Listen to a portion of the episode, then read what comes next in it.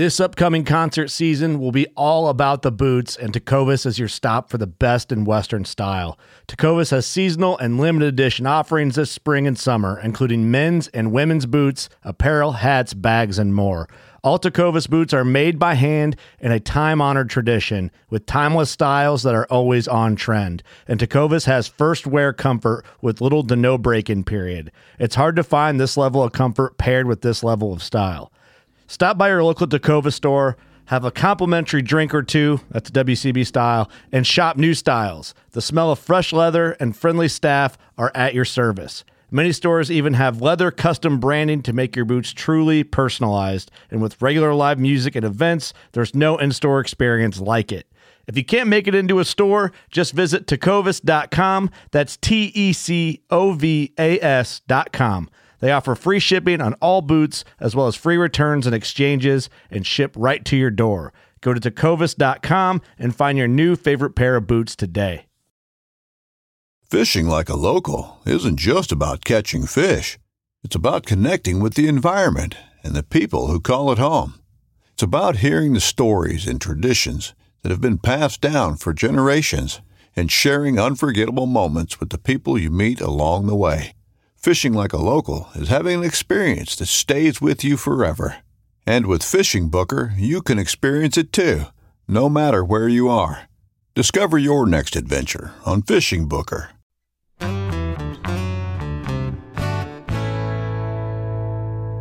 Hello and welcome to the Farm Traveler Podcast. I'm your host, Trevor Williams. And honestly, this might be one of the biggest episodes we have ever had here on the podcast. So today I'm interviewing on episode 187 pretty much the face of regenerative agriculture in the United States. He has gone on countless shows, he's done countless tours showcasing what regenerative farming is what it can look like, and really how it can fix all of our problems with our food systems, with health, and so much more. So, my guest today is Joel Salatin from Polyface Farm. And on our interview today, Joel and I are going to talk about his family background, how they essentially terraformed their farm in Virginia into something that wasn't very farmable, into something that is highly productive, and how they are producing something like four times what they were producing 20, 30 years ago. We'll also talk about the importance of local food, local foodscapes, and also something that's really cool, and that is farming should be mimicking God's design in nature. And does God really care about how we raise our livestock, which I think are some really cool notes that Joel talks about. And kind of going along those lines, also the importance of transparency in farming and how he welcomes visitors, tours 24 7 at their farm to see what's going on. Um, and they can see all the regenerative practices, the growing conditions and raising conditions for the crops and the livestock and all that stuff. And also something about um, that farming needs a Manhattan Project for compost.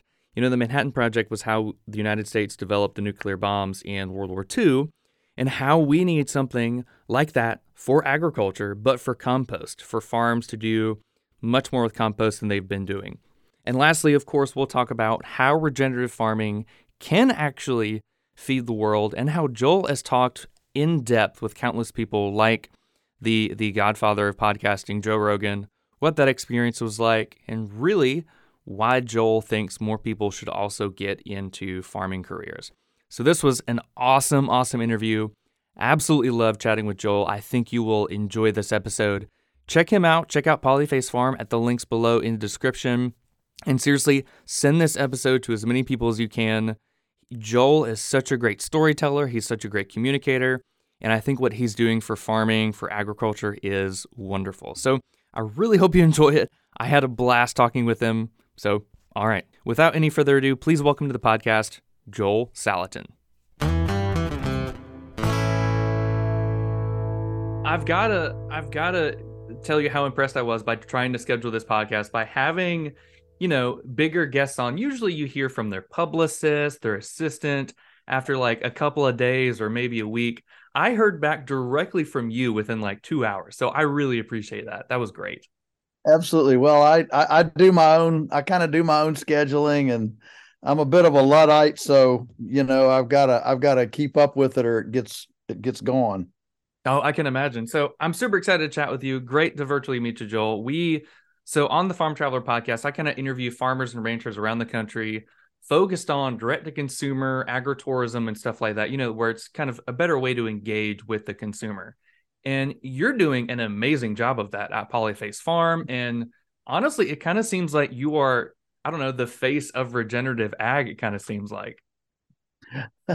yeah, well, you know, uh, our our foray into this, you know, we now have in uh, in uh, last spring, spring a year ago, uh, we built the LLC, the Lunatic Learning Center, of course, uh, uh, and and we built this Lunatic Learning Center that seats uh, three to four hundred people.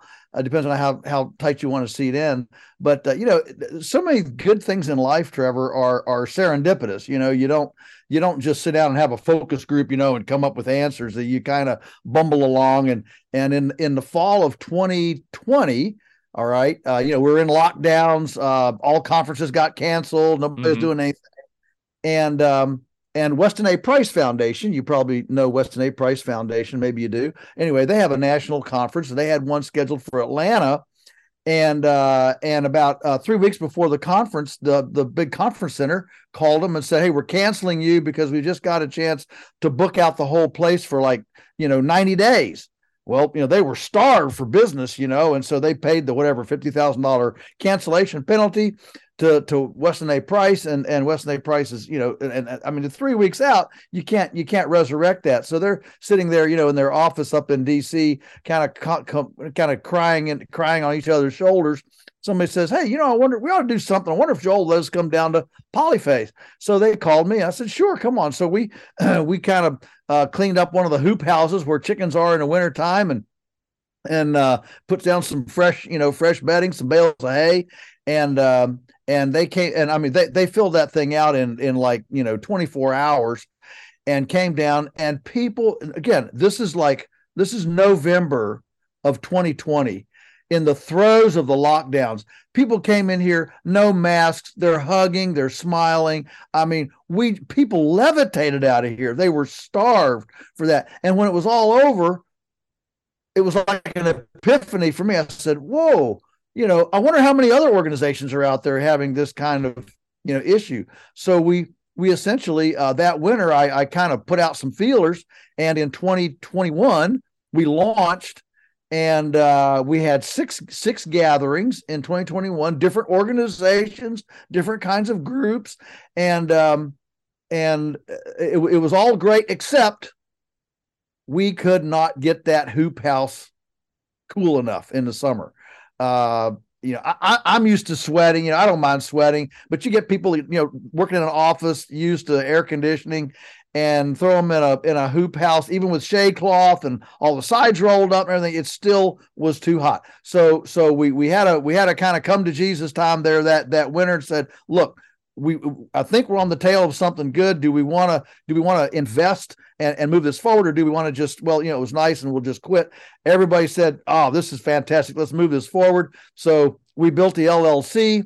And last year we did six. This year it looks like we're doing seven. Hmm. And it's just been incredibly well received. We can, you know, uh, one of the biggest pro- one of the biggest um, uh, bugaboos for people that that want to do a conference uh, and want to care about the food is dealing with a conference center's you know food requirements. Oh, we can't let that come in here. The underwriters won't do that. You know, and and, and there's this big a big it almost becomes the tail that wags the dog for event organizers if they care about food here our biggest deal is they don't even have to think about food. We got the best food in the world. We feed everybody and everybody loves it, you know. And so we've taken that off of people's plate.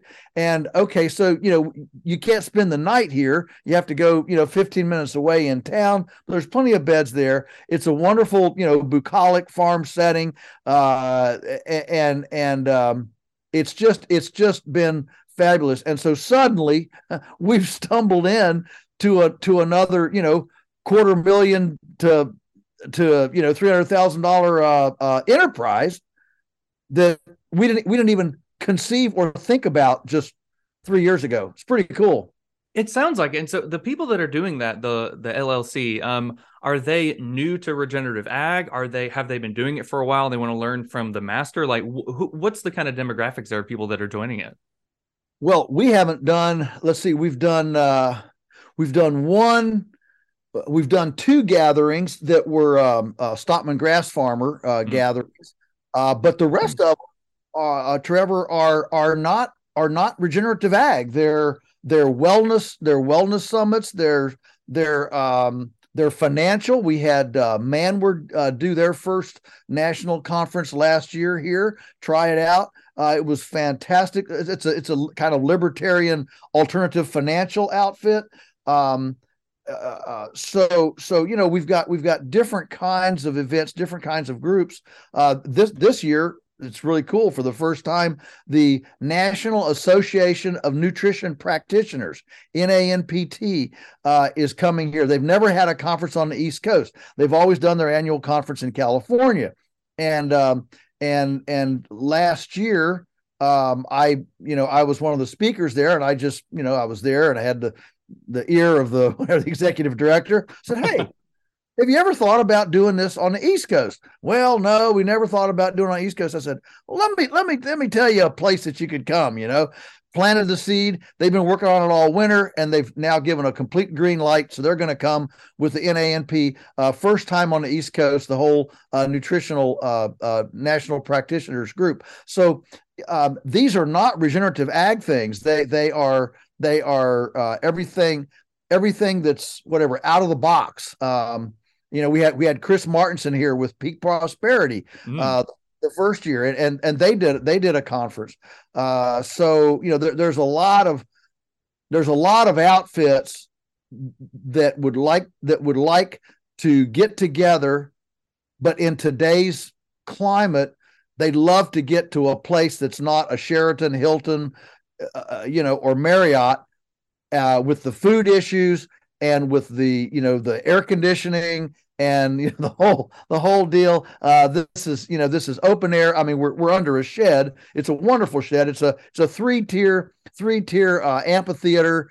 Um, it's it's it's it's it's co- totally rustic. You know we built it out of uh, poles and our own milled lumber, so it's it's really cool looking. But um, but you know people love rustic. They love authentic and uh, we're just really excited and and of course you know so so you have the event space but then then you have you have you have things that happen as a result of it you know you build bridges you have people mm-hmm. come that wouldn't normally have and um and so it's it's pretty cool I bet. I mean, you can only get so much from a conference center. I'm sure having it there on site at you guys is is so cool. And th- that name, the learning t- the the the lunatic learning center. Tell me where did that come from? That's very catchy. I love it. Well, yeah. So it's the LLC. So, yeah. So, uh, you know, I'm known as the lunatic farmer. You know, back uh, years and years ago, I just got tired of put of being put in a box uh, and and I you know I, am pretty libertarian politically. Uh, I'm conservative religiously, and you know and and so many times I got into situations you know where I'm doing a an organic farming conference kind of thing, and people assume oh you're an environmentalist, well you must be you know for bigger government, more agencies, uh, you know more regulations, and I just got tired of being put in that box. So for for my own for my own sanity and fun. Uh, I said, you know what? I'm going to make a new moniker. I'm going to come in. I'm going to say, I'm the Christian libertarian, environmentalist, capitalist, lunatic farmer. And it took off and and it takes that edge off of the stereotypes, off the assumptions. And I can, instead of being frustrated with it, I can have fun with it and play with it. And everybody else smiles too because they, they, you know, they like it too. So it takes that tension out and I can just be who I am. That's such a good idea. I mean, I, I, feel like that's breaking barriers. Like I'm imagining that right now on a name tag, and it would just be super long. I mean, you're you're poking fun at yourself and being honest yes. about yourself and your viewpoints, and, and I feel like that's a really good bridge building thing, like you were talking about. That's awesome.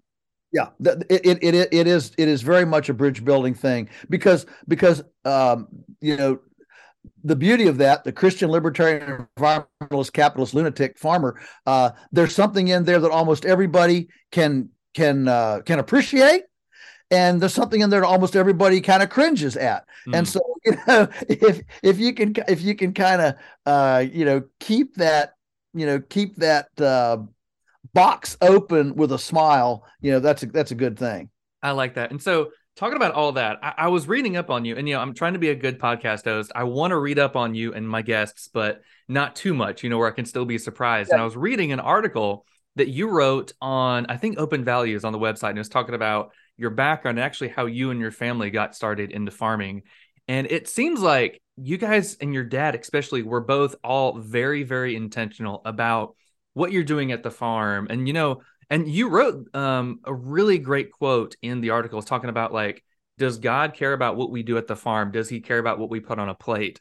And the whole article just really kind of made me think about just being intentional, like the intentionality of you guys of being farming. And so, can you tell us about that a little bit? Kind of like how you and your family got started in regenerative ag, and then kind of how you're bringing God and your faith kind of into this. Sure. So yeah. So so my grandfather, my dad's dad, was a a charter subscriber in what 1948 to Rodale's Organic Gardening and Farming magazine, and and uh, so he was an early proponent in his garden in Indiana.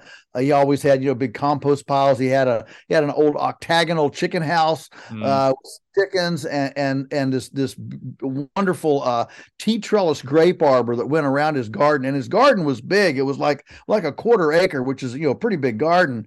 And um and and he was a you know a master craftsman, tinkerer, a little bit of an inventor and um, and so dad dad got this this kind of ecology, this environmental bent. I'm not going to use chemical fertilizers from him, from from him. And so, you know, I've I've never had a conversion experience. I mean, I just grew up, you know, being being a, a non-chemical environmentalist. And, and, what's funny is growing up, you know, again, our family was was was pretty conservative. So, you know, you you, you go to church and and uh, all these conservative Christians are are making fun of the environmentalists and tree huggers and all that stuff.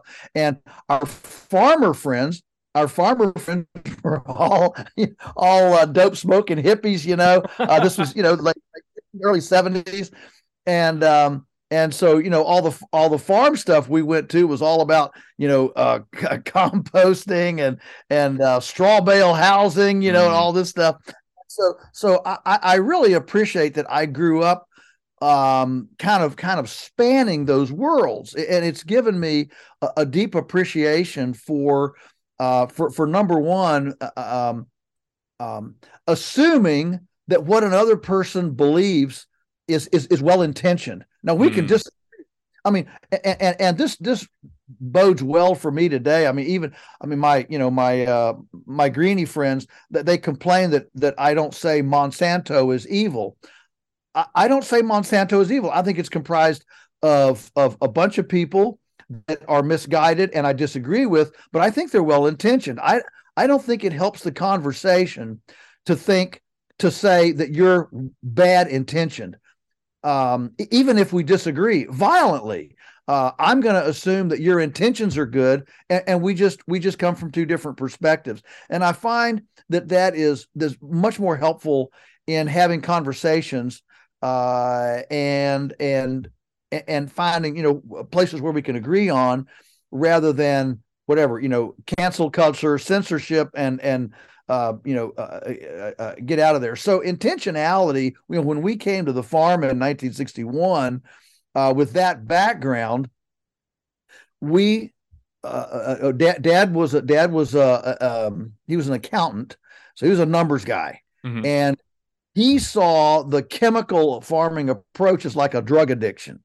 Uh, you know, you, you get on this treadmill and you got to put on the chemicals, and you've always got to. They've got they've become more expensive. They become more toxic because you got to to get the same kick. You got to get a bigger hit, right? Oh yeah. And, and so so um, so he kind of saw that as a as a as a no in no win deal. And so you know we're looking around and and how do you how do you do this? And i remember like yesterday it was a sunday afternoon drive. We went somewhere i don't remember whether it was north or south we went somewhere about an hour away to a farm that was using portable portable shelters. I don't even remember what was in them i don't know if it was lambs pigs chickens or what it was all I remember was coming home. Dad, dad was just just like like a child uh, with enthusiasm over the idea, just the idea that you could have mobile, portable infrastructure. You didn't have to build stationary stuff. And, and, and so portable portability, mobility became a I mean, it, it became the foundation of everything that we did uh, because animals move; they don't stay in the same place. And um, and so you know, uh, he he he built a, a we raised veal calves, built a veal barn, built a, a cow shade mobile. Uh, we built uh, rabbit portable rabbit shelters that then became portable chicken shelters, and, and, that portability thing was just a really really big deal. So our our, our intentionality was how can we mimic what we see in nature, the patterns in nature, God's design in nature? How how can we mimic that?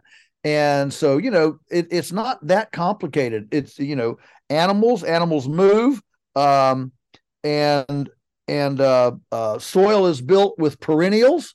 Uh, mm-hmm. Perennials build soil more than annuals, so we're going to reduce tillage. Nature doesn't doesn't plow anything, and um, and the soil is built with carbon you know uh, decomposition not not 10 10 10 bags of chemical fertilizer. And so so uh, you know with, with, those very basic principles uh, we just move forward with with the program. And um, wow today it's you know it's it's it's pretty different. I bet it is i saw a video on youtube. You were doing a tour and you were showcasing the the chicken houses and how they move and so they're there for a day or two and then you move them and it looks like a grid pattern you know as you're moving them they're they're stomping around in the field eating bugs moving around manure. It's so cool and i mean i mean it seems it seems better for the environment but also it seems better for the chickens you know they're not in this small barn they're actually an active yeah. part in nature.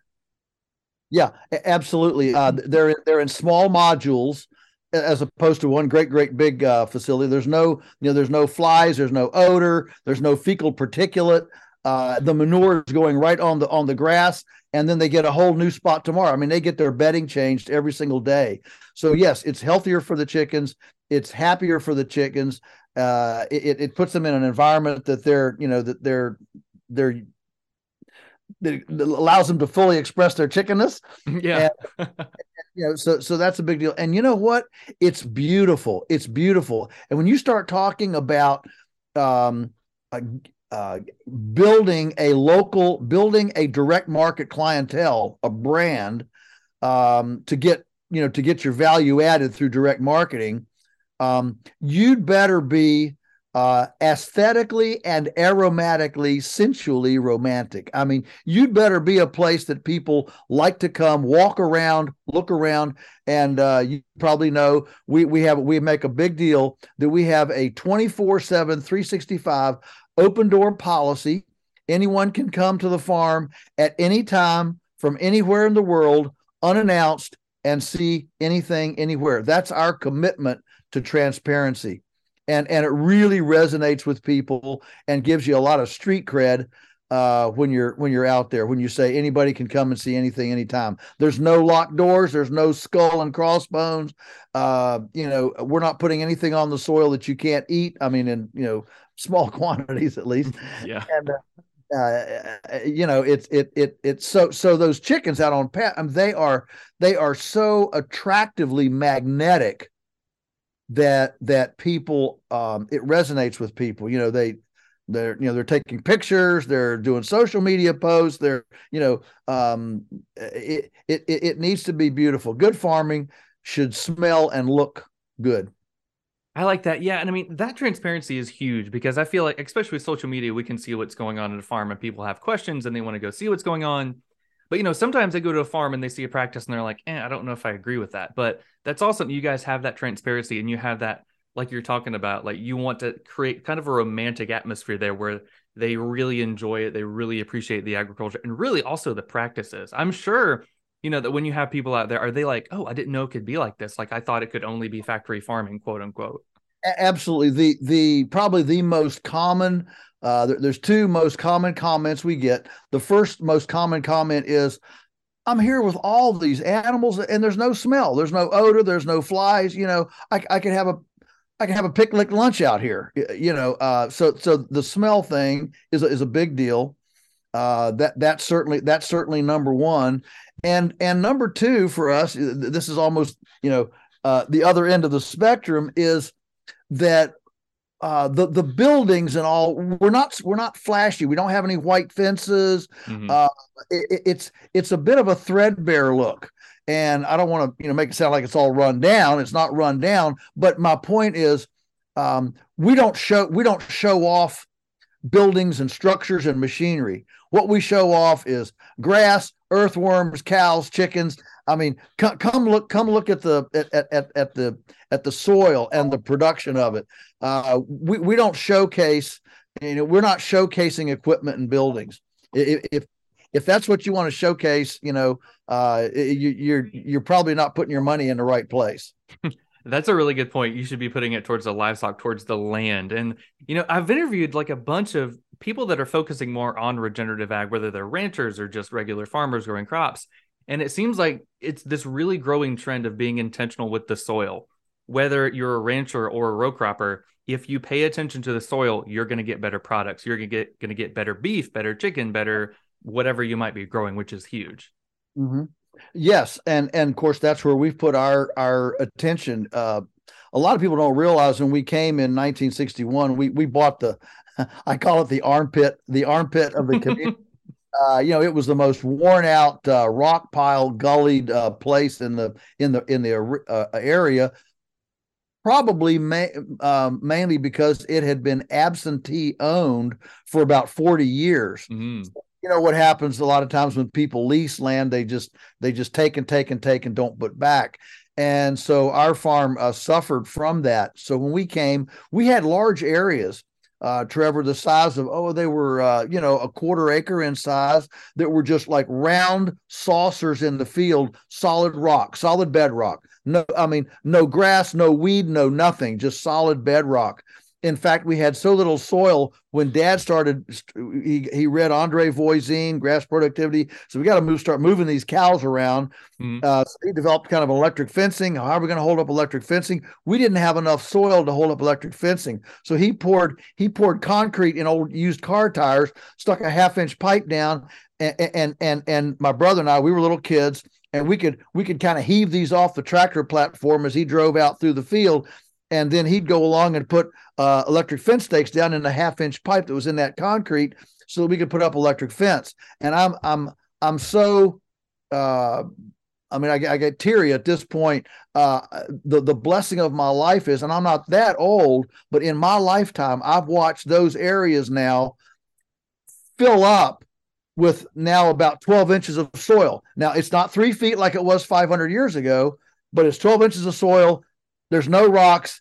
They they're they're compl- they've been completely covered up with soil. We didn't haul that soil in. That soil that soil grew like new skin over a scab. Mm. And and so literally when I was a kid, we could scarcely feed 10 cows. Today we feed 100 cows on the same acreage.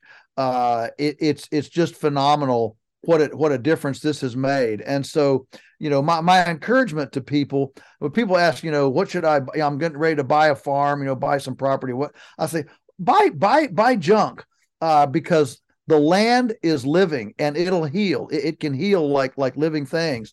And so, you know, don't don't buy somebody else's stewardship. Buy somebody's poor stewardship, and then you make it better. You know, where do you think that original thing came from where people wanted to buy land and then just fix it up, like bring in all this dirt, bring in all these chemicals instead of being intentional with the land? Like, where do you think that originally came from? Well, I think I think there's a general idea in the farming community that that that's fairly uh, uh, linear, kind of Western reductionist linear, uh, where what does my farm need? They're, um, and they can't believe that the farm can generate what it needs hmm. itself. Um, you know, I need to bring in, I need to bring in the seeds, bring in the fertility, bring in the, you know, whatever the the weed control. Uh, you know, it it it, it it's it's this idea, and and I, I don't want to just cheapen this by saying, but it's a factory idea, but it's the it's the input output thing. It's mm-hmm. it's we it, it, it we we bring in the inputs from here, and then we and then we send the outputs out over here. Whereas we see the farm as as like a, a big reservoir, and a big reservoir and uh, uh, of solar energy, solar power, and what we're trying to do is build more and more biomass. How can we capture more sunlight? How can we get more efficient decomposition and um, and close that loop so that the so that almost everything is in situ. So you know our so our and the beauty of this is that when when uh, Putin invaded Ukraine and you know fertilizer jumped like 400 percent mm-hmm. because much fertilizer comes out of Russia. You know, that's on the front page of all the news media now. We it didn't affect us at all, at all, because we don't buy any of that. Um, you know, our fertility comes from, you know, from from compost. Uh, so our fertilizer budget, we have a great big wood chipper. And so we upgrade the woods, we weed the junky and the crookeds and stuff and, and upgrade the wood lot. That becomes our carbon base for the livestock to build the compost to put back out on the fields. So this is all this is all done, you know, on site. And um, and I think that idea of seeing seeing the farm as a kind of a, a, a self-contained whole where you have very little coming in and generally little going out you know where it's this this this building thing uh i think is is not common among you know among Western farmers.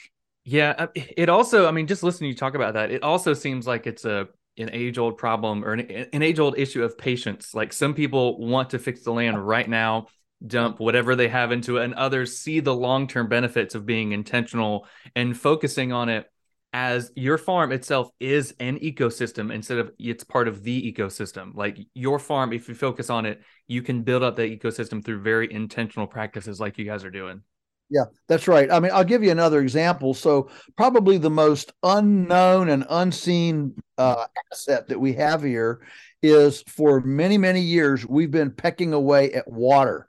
Mm. Uh, we're on, this piece of property here we're actually kind of water poor because we don't have any big springs or you know we just we just don't have so uh per- permaculture style we've gone up we, we, do have elevation though. We we have we have a lot of elevation on the farm. So we've gone up into some of these uh these valleys and have, have built ponds you know up up higher permaculture style. So we now have about uh, uh 10 or 12 miles of buried water line with a with an access every hundred yards all around the, the the fields. So we have gravity fed, no pumps, no electricity, gravity fed 70 psi water, which 70 psi water is like a you know like a fire hose. uh, and so we have this this high pressure water coming from these high elevation permaculture style ponds that gravity feeds throughout the whole farm to give us water for the you know for all the livestock that moves around and we've built enough ponds to actually store enough water from winter runoff and snows and things that we can use it for irrigation in the mm. summer. So between the livestock water and the and the irrigation in a drought, we've we've invested in resiliency, uh, resiliency in the system rather than asking for um, whatever for you know for insurance from off the farm. Instead we're building we're building our insurance right here. And uh you know that's it's it's it's take it's taken a long time to get where we are. Uh but uh, but man oh man to be able to to go out in a in a anywhere in a field and be able to have high pressure clean water without even any electricity is pretty cool and I'm sure that simplifies things too. I mean, whenever it gets cold or whenever if something goes wrong, you've got to go out there and fix it. But because there's no electricity, you've got that yeah. problem solved already. Yeah, exactly. So, you know, several years ago, we had this derecho come through here. Power was out, you know, and uh, our water just kept on going. I mean, as as long as gravity works, we've got water. And when gravity quits working, I'm out of here. yeah, true. If if your gravity's not working, there are much bigger problems to worry about. So you don't need to worry about farming by then. yeah, exactly right. so I, I know a lot of people they love the idea of regenerative ag, but there's a lot of people that have questions about it and if it can feed all of us. Like I know this is a topic that you've talked with countless mm-hmm. people, even on the Joe Rogan show, about right. if this practice can actually feed us all. So what are your thoughts on that? Sure. So uh, can this feed us all? So not only can it feed us all, it's the only system that ultimately can. Mm. And so uh, let's let's drill down on that a little bit. First of all, first of all, realize that for the first time in human history, the world is throwing away 40% of its human edible food. We've never had this level of waste before. Why do we have this level of waste? Well, because we have extremely long supply chains, long warehouse stays. We have spoil dates. We have uh, a spoilage. We we have we have uh, um, you know tractor trailer loads of milk being dumped because somebody didn't wash their antibiotics right. You know, I mean, there, there's there's a million uh, there's a bil- million leaks leaks within the system. I mean, um, I was talking to a guy. He was in uh, he was in Zimbabwe in a in a green bean uh, uh, green bean processor shipping green beans to Europe, Europe to someplace in Europe. And uh, he said, "Yeah, we're, we're shipping two tons a day, and we're throwing away two tons." I said, "Throwing away two tons of green beans? Why are you throwing away?" Well, uh, they're crooked, they're too fat, they're too thin, they're uh, too long, too short. You know, they got to fit the box. And um, and, throwing them away. And so that's the kind of thing that happens, you know, all over the world right now uh, because things are so centralized and and and uh, uh, uh and, and, long, you know, long chains of long chains between the farm and the and the consumer. So the world right now, we, we we could increase the world's population by forty percent right now and still have plenty of food if if we if we went to a less wasteful a less wasteful system. So that's number one. Number two is that um, that that biology. I mean, I can tell you on our farm, uh, we are far more productive per acre. Uh, we we get about four times the production per acre that that the other that the county average is hmm. because we're doing this this uh, you know mob stocking herbivorous solar conversion lignified carbon sequestration fertilization you know we're, we're we're moving the we're moving the animals around all the time and we're and we're stacking so the pasture is not just for cat so not only are we getting a lot more you know production on the herbivore but then we're stacking turkeys laying chickens broiler chickens um, sheep ducks on that same acreage mm-hmm. permaculture mm-hmm. you start stacking all that on the same acreage I mean, not on the same square foot on the same day, but but you know, staggered, and you're generating multiple multiple uh, um, enterprises on that. Then you add in the ability to irrigate in a drought. Now you can hold your production through the through the hot time. That's a game changer as well.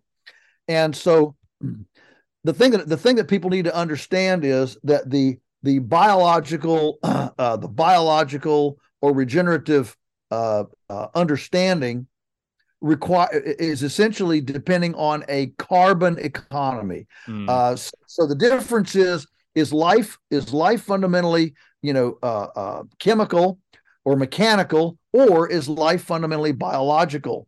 And those are the two kind of competing schools of thought. And and uh, the, the, mechanical really only came into you know use in 1837 when Justus von Liebig, the Austrian Austrian uh, biochemist, using his vacuum tubes, told the world that er- all of life is just a reconfiguration of nitrogen, potassium, and phosphorus. That was the first time on a grand scale that people actually started viewing life as as actually inanimate or just you know protoplasmic structure without a uh, w- without some without some sort of life mystery, you know, something that's that, that that's special um, ab- about life, whether you know whether it's an actinomycetes in the soil or you know a person, and and and and that permeated through. Well, World War One, World War Two, uh, NPK, nitrogen, potassium, and phosphorus are the basis for uh, for explosives, for bombs, ammunition, and so the two world wars financed the mining, manufacture, distribution, bagging, and branding and marketing of NPK. So you come to the end of World War II, and uh, and you've got this farmer, you know, he's expecting his sons to come back from the war. Well, one of them is killed, and one of them is maimed, and and and and uh, and and all he's done all of his life is shovel, shovel, shovel, shovel. He doesn't have a front end loader. He doesn't have a chainsaw. Doesn't have a chipper. Uh, you know, he does. He doesn't have a way to to to feed the soil carbon, to actually have a, a carbon uh, economy. And so he's going to grab that bag of 10, 10, 10, cheap, you know, it's available uh, when it when it comes. Now, in 1943, Sir Albert Howard brought to the world the scientific recipe for aerobic compost in his book An Agricultural Testament, 1943. But to do that efficiently, we needed chainsaws, chippers, front end loaders, PTO powered manure spreaders. You know, we needed all that stuff. And it took about 20 years from 1943 for those that kind of infrastructure to develop. Well, in those 20 years, the mechanical chemical approach dominated our land grant universities, the USDA, you know, mm-hmm. uh, the food system. And, and, and so uh, it, it was like in about, you know, after World War II, um, there there was you know there was a, a starting gun on a race went off but the but the chemical folks had a you know had a one lap head start and it took a while for biology to come up. Now biology is spinning circles around chemicals but chemical is so entrenched that the assumption is we can't do it you know without these chemicals. The truth is i'll close with this with this idea. The truth is that if we had had a manhattan project for compost not only would we have fed the world, we would have done it without three legged salamanders, infertile frogs, and a dead zone the size of Rhode Island in the Gulf of Mexico. That's, man, that is huge. And that's a lot to unpack there. I mean, and it seems like luckily we're slowly coming back around to that biology thing, like you're talking about. And I don't know, it still feels like a lot of people are hanging on to the fertilizer oh, trend and just doing that because it's worked for them. I mean, they see it working, but maybe they don't see that dead zone in the Gulf of Mexico, which I'm here in the Florida Panhandle, so very much aware of the impact that it's having here on the Gulf. Sure, sure, a- absolutely. Well, you know, the na- nature is unbelievably forgiving. Uh, you know, uh, most of us can take a few punches and still stand up, and, and and so uh, you know we we can be thankful for that. But the problem with that is we often don't see uh, don't see acute acute results of today's activities. Yeah. And so here we are, you know, dumping glyphosate, uh, GMOs, uh, you know, uh, chemicals and whatever, uh, chemical fertilizers. We're, we're, you know, we're depleting the organic matter. We're killing earthworms. Uh, but nature just keeps trying to, you know, it's, it's a survivor. You know, it, mm-hmm. it's like you look at these, you know, uh, uh, methamphetamine addicts. You know, and you you hear their stories. You say, "How are you still standing?" You know, how do you, you do this? How do you survive? and, and somehow you know people just people figure out and, and nature's that way and and w- which means that um that, that nature does respond it responds incredibly when when we uh, stop abusing it and start to caress it instead uh, you know that uh, we, we've got this notion um, that that nature is a reluctant reluctant partner. We've got to dominate and control and i'm gonna you know uh, wrestle i'm gonna make you do this when actually nature is a benevolent lover just wanting to be caressed in the right places. That's a very different view. That is very different. And say that there was a manhattan project for compost. What would that look like? Oh boy, you know I don't anybody's ever asked me that before. Yes, uh, awesome. Yeah, good for you. I'm I'm excited to. So so what would that look like? What that would look like is that that we would take all the money. Think I don't know what these figures are, but mm-hmm. let's all the money spent on chemical fertilizer, which you, it's a lot, especially now. Oh and, yeah. And all the money spent fighting fires out west Okay. I mean, I know that's like $5 billion. Mm. All right. So we take those two figures, chemical fertilizer and fires. All right.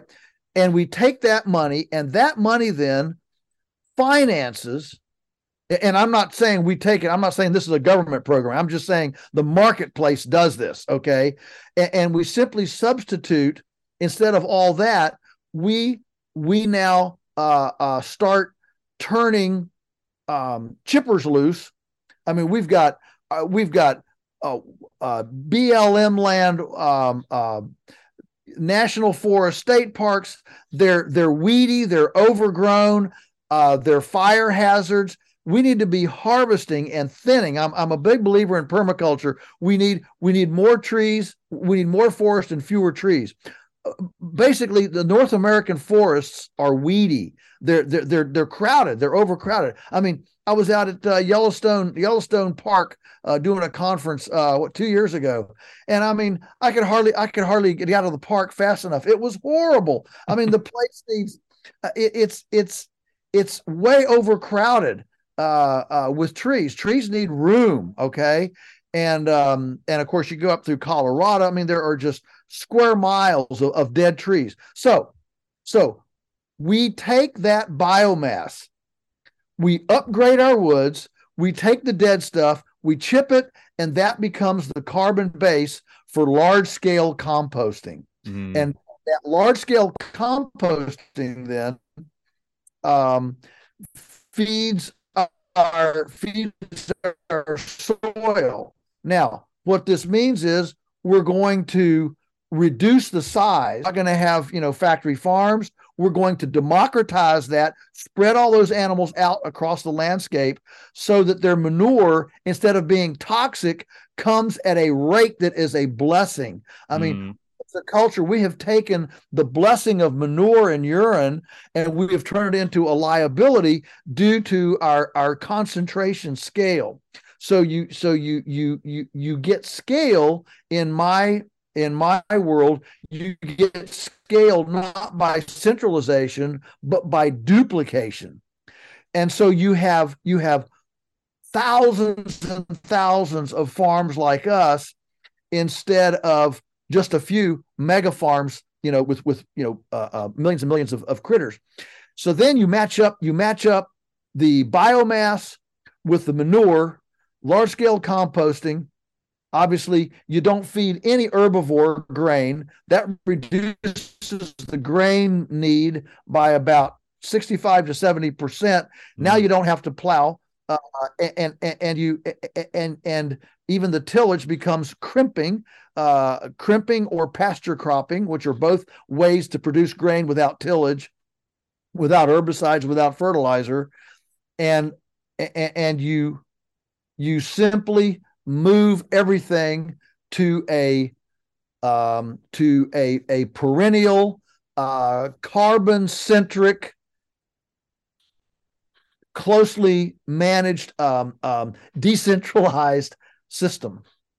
That decentralization is huge because i mean going back to the pandemic we saw the strain that the food supply chain had because of you know there's so few packing plants here processing beef and chicken and everything. So it seems like it's a great idea if we decentralize all of that we have more farmers doing what you guys are doing and you yeah. have better access to food no matter where you are yeah just imagine just imagine if in you know if in 2020 uh, the spring of 2020 if, if instead of the instead of our country being supplied by 300 5000 person mega processing facilities mm-hmm. Instead, the country had been supplied by 300,000 50 employee unity oriented uh, processing facilities. Do you think we would have had as big a hiccup? It's an obvious answer. Of course not, yeah. because a speedboat, a speedboat can much quicker than an aircraft carrier. When, when you're when you're navigating uh, unknown shoals and rocky waters, you don't want to be in an aircraft carrier. You want to be in a speedboat. That's a really good analogy. I like that. And I mean, one of the things that I think is kind of, I don't know, a bottleneck for that, there aren't nearly as many people that want to get involved in agriculture. So, how do you think we can change that to where we can have, you know, hundreds of thousands of farms like you guys, like around the states and around the country? Yeah. So, so, um, and we run a we run a professional formal apprenticeship program here, and every year we have about uh, oh, close to hundred applicants for eleven spots. So. Mm uh, I I really believe, um, uh, Trevor, I really believe that if if young people uh, thought that they could make a nice living on a farm, there there would be young people flocking to agriculture. But they are they're told by family, by friends, by school guidance counselors not only is farming a redneck hillbilly uh, vocation for you know for for um, uh, academically disadvantaged people, but, um, but but there's there's also no money in it. You know, mm-hmm. there, there's no money in it, and so you you get it. You get the combination of those things, and so yeah, I think I think uh, uh, if if you present the option of a white collar salary on a farm, um, I don't think there's any problem with young people coming to it. But that is not the thing that's been presented to them, and uh, and and and that's a shame. And I'll I'll say this too. The second thing would be that if the marketplace, if if if if consumers would buy intentionally and realize that their their dollar is voting for a certain kind of of food and f- for for a certain kind of farmscape um, so that they take responsibility. I mean, people say, "Well, these farmers ought to do di- these farmers ought to do differently. They shouldn't do blah blah blah blah." Well, you know what? Farmers have always produced for the marketplace, and when people want Lunchables, hot pockets, and squeezable Velveeta cheese, farmers far and, and, the cheapest food around, um, farmers are going to produce to that you know to that standard, and so ultimately, ultimately, consumers set the farmscape standard.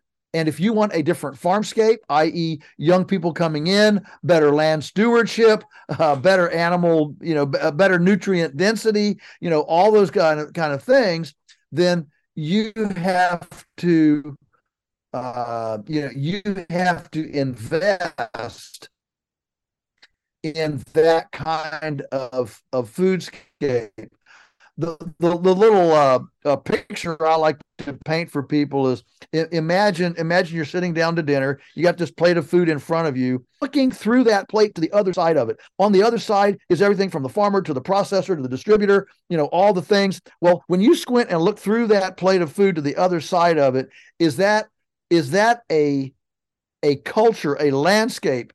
Is that a mm. place that you want your children to inherit? That's the question. That's a big question. I mean, yeah, and a lot of a lot of times you don't know where that food's coming from, but if you're making more conscious decisions, you can learn and figure out where it's coming from. And of course, if you live locally to those farms, you could go there and visit. You can see exactly the processes that are going on to raise your food. Right. Absolutely. Absolutely. Um, so yeah, we we are we are at our most fundamental level. We are local food, you know, local food addicts. Um, but you know in 2019 we began shipping nationwide because we started seeing uh, an erosion of, of, of people who well why should I even drive 10 miles to your farm when I can get on uh, uh, you know get on somebody's website and get stuff delivered right to my door? And you know you hear that several times and you have some customers you know that don't that, that aren't coming for some reason and you find out that that's the story and you realize you know, uh, everybody wants to be nostalgic. Nostalgia is good, you know, nostalgia sells. But let me tell you, nostalgia is only good until it becomes obsolete. Mm. And so you've you've got to you've got to learn you've got to learn the day to leave nostalgia right before you become obsolete. That's really true, man. I I love that. You can use nostalgia, but don't be obsolete from it. Um, yeah. But yeah, I mean, consumers really drive the industry. If they want organic food, farmers yeah. are going to have to buy more organic. If they don't want GMO, farmers yeah. are going to have to stop buying organic or, or stop growing GMO. And so consumers mm-hmm. sometimes often forget that about how powerful they are and literally what they buy drives the industry. So if they want cheap food, we're going to be producing cheap food. But if we want regeneratively raised, sustainably raised, that's going to dictate the market. Yeah, yeah. And and the beauty of that is it's not a bad investment because guess what? You're going to get more nutrition. You're going uh, uh, uh, I mean like like you know, we submitted our eggs to a to a, a an analysis, a nutritional analysis several years ago and uh, and the you know the USDA uh, I call it the USDA, but the the the, U, the, the, the official USDA nutrition label on an egg is like an egg has uh, 48 micrograms of folic acid per egg. Uh, our eggs tested 1038 micrograms per egg. I mean, we're not talking about little percentages of differences. We're talking about major differences. You know, grass finished beef has 300% more riboflavin than uh, than than uh, grain fed beef. Uh, I, I, mean, these these numbers are just huge, and so uh, so you know, I, I don't know. I, I don't want to get uh, down a rabbit hole here of of dysfunctional society, but you know, um, there there are a lot of things to be concerned about today. You know, economically, socially, um, you know, crime in the cities. I mean, there's there's a lot of things to be concerned about. Well, depending on where you are on that on that uh, spectrum of of do you think things are going down or not? You know, wherever you are on that. Um, let me tell you, if if you if you are concerned about things what we say the, the wheels coming off there's one thing that you don't want when the wheel when when you're in in societal you know uh societal breakdown you don't want to be sick. You want to be healthy. And and so so uh eating well and investing in nutrition is one of the best things you can do uh today and and and in preparation for what may whatever may come tomorrow yeah, you know, I've seen so many people lately get, I, I, don't know, influencers on social media, whatever it might be, blog posts.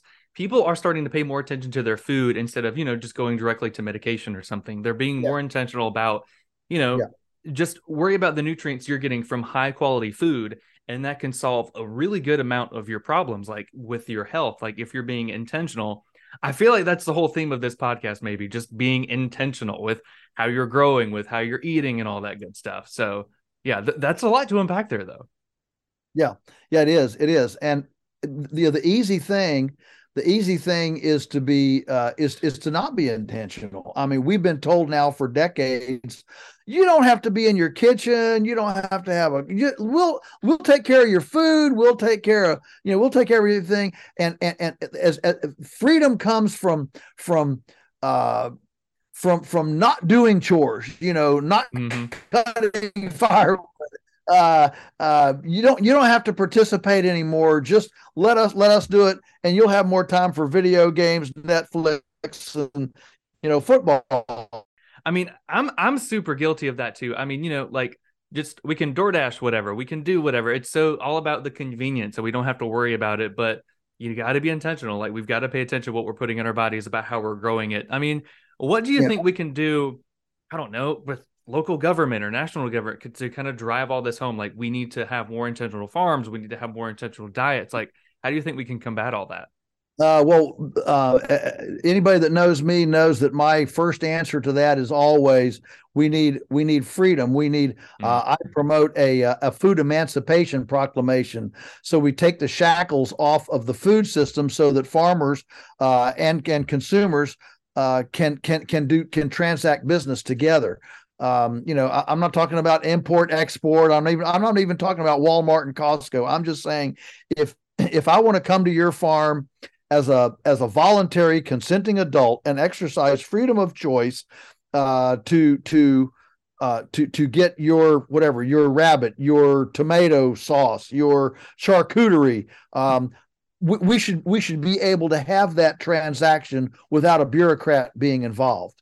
And right now, there are thousands and thousands of farmers ready to access the marketplace that don't because of these these uh, um, onerous these onerous regulations that are that that were created by the consumer advocacy folks like Ralph Nader uh, to protect them from the industry but a farm like ours, a, small neighborhood farm, is not the industry. There, there, there's two different, two totally different things. But but but government regulations are always scale prejudicial, and any any regulation that's scale prejudicial.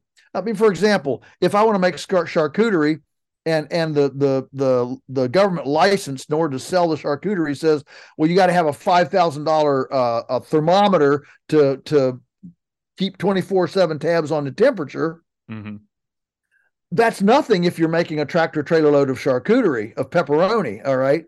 But if I'm just making a five gallon bucket of pepperoni as a little, you know, side hustle in my, you know, uh, uh as a cottage industry for my neighbors and folks at church, suddenly that $5,000 thermometer uh, puts me out of business. I'm, I'm not going to buy the $5,000 for, for a, a five gallon bucket. So that's where, um, that's where we, we need to be able to define either by volume, by type of transaction, i.e., you know, direct consumer producer, um, by by locale, you know, uh, only within a certain uh, uh, uh approximate area that you can sell. There, there are a lot of ways to define this, but but somehow to allow a parallel universe of entrepreneurism to access the marketplace.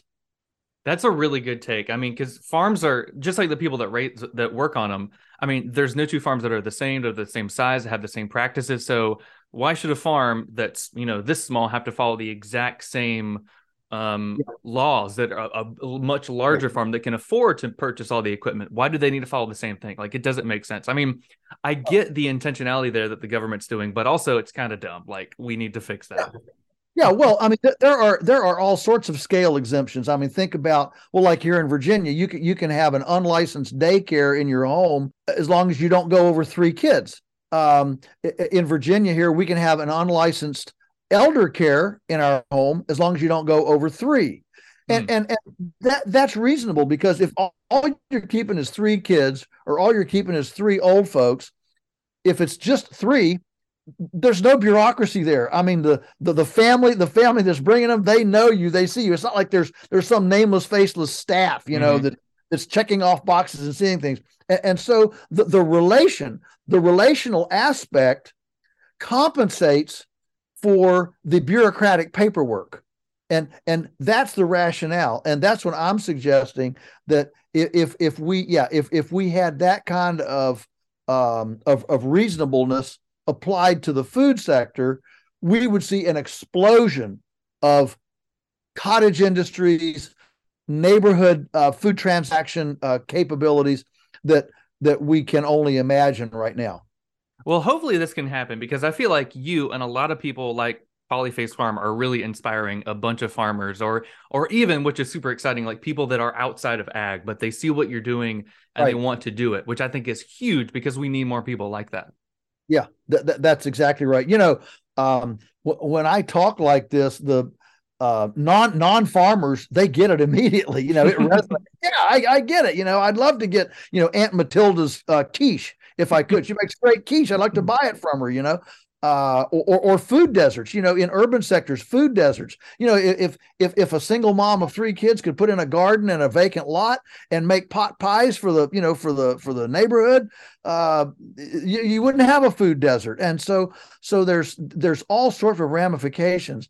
Um, ultimately, ultimately, we need we need food freedom. The um, uh, and the courts, you know, they have ruled very specifically that American citizens do not have a, right to choose their food. And uh, I find that I find that in a time when we're, you know, when we're we're choosing we tell the government i don't want you to get in my bedroom and i don't want to get you in my sex life and all that stuff. And we're saying uh, you can but but you can get in my mouth. That's fine. You know you and i say i say when the government gets between my you know my lips and my throat that's an invasion of privacy Oh yeah, we don't want them in our bedroom, but we we don't mind when they're controlling what we're eating. And then you yeah, think about right. it, you're like, hold up, hold the phone. yeah, it's it's just it's crazy. Yeah. it is. I mean, and you're doing an amazing job, like talking to people to people all over the world. And you have been on the Joe Rogan show like multiple times talking about that because he's. I mean, it seems like lately he's been on a kick. He's interviewed you. He's interviewed um, uh, White Oak Pastures, which is awesome. And so it seems like right. a lot of people outside the industry are getting more interested in stuff like that. And also, like those are huge platforms to be able to talk about all this stuff. Oh yeah, yeah, yes, they are, and it's really going. I mean, we're uh, in May. May 13th, uh, we're having the the Rogue Food Conference. So John Moody and I have uh, started this this kind of uh, little thing uh, called the Rogue Food Conference, and basically the the moniker is uh, let, us let's, let's not try compliance. Let's do circumvention. Uh, mm-hmm. Uh, there, comes a time when these laws, like I'm describing here, become so obtuse and tyrannical that it's actually more efficient to circumvent, uh, to, to be creative enough to circumvent than than to try to comply. And this thing's gaining steam. We started this about three years ago, and boy, it's just gaining steam. Uh, the next one's going to be, uh, you know, going to be here and um, here, here at Polyface, it'll be one of the you know one of the gatherings for the year. But you know we'll have Congressman Tom Massie here. Mm. You know the, the, Maverick from from Congress, he's fantastic. We'll have Amos Miller, the the farmer that you may be aware of, has faced all this. Uh, USDA uh, uh, fining for having his personal membership, uh, private membership association, um, and and so so the, the the rogue food is uh, idea is we're, we're taking people who are creative enough and have enough savvy to to basically circumvent the system and putting them on a stage and saying how do you do this? You know how do you how do you do this guerrilla marketing this this under the radar stuff? And uh, it, it's pretty fun. So yes that is all part of this of this uh, um, the parallel universe gaining steam you know it, it's all part of the the homestead tsunami i mean people are leaving the city mm-hmm. uh, coming to the country and and it's a homestead tsunami uh, so so yeah, there, there are some really int- neat undercurrents going on in the culture right now that I think are very, very positive. Some stimulated by COVID, uh, uh, which you know they, they always say that a, um, a crisis does not make a movement, but it simply uh, either accelerates it or makes it more obvious to a movement that's already happening. And and I, I think these trends were already happening. They were nascent.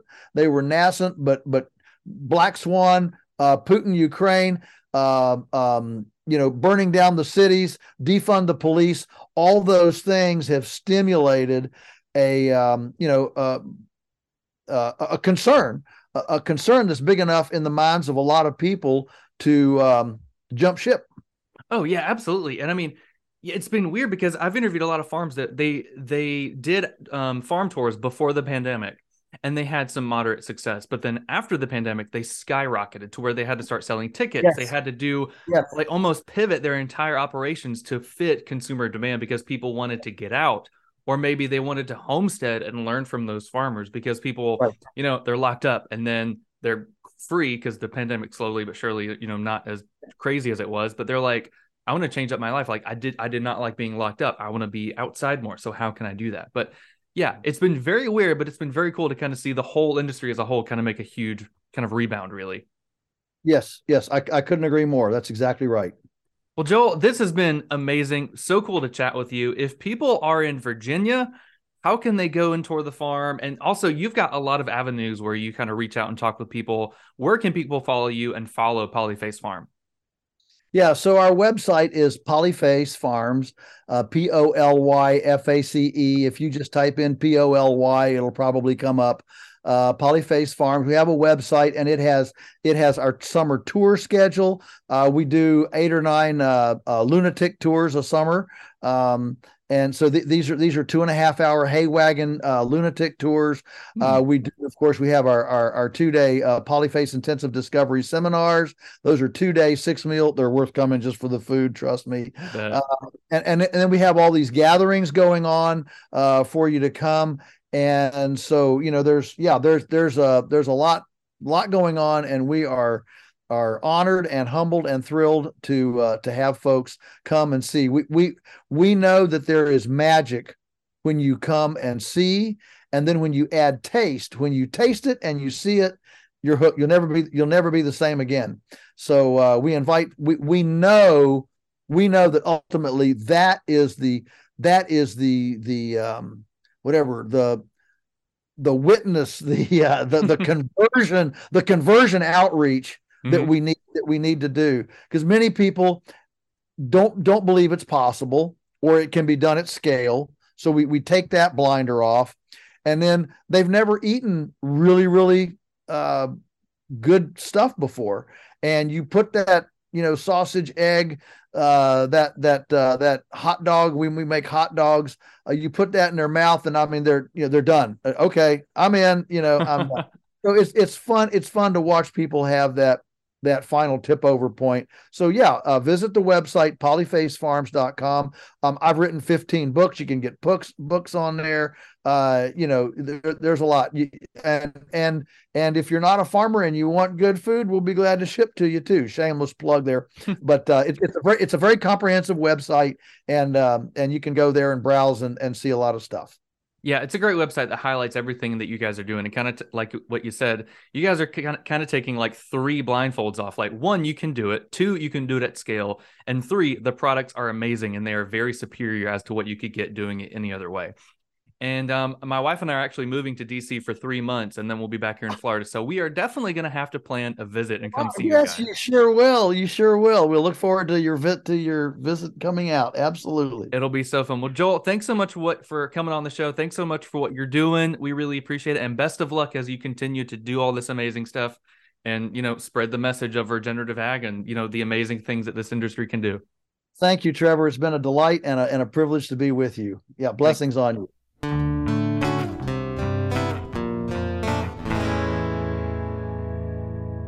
Again, thank you to Joel for being on the podcast. Thanks so much for coming on. Check him out at the links below in the description.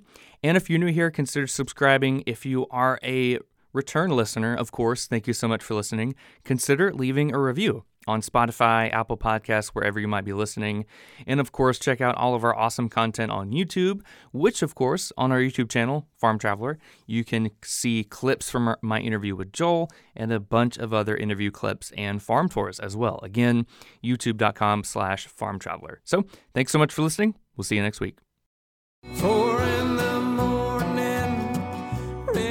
Join me, Chef Jean Paul Bourgeois, and the whole crew here at Duck Camp Dinners every Monday at 8 p.m. Eastern on Waypoint TV.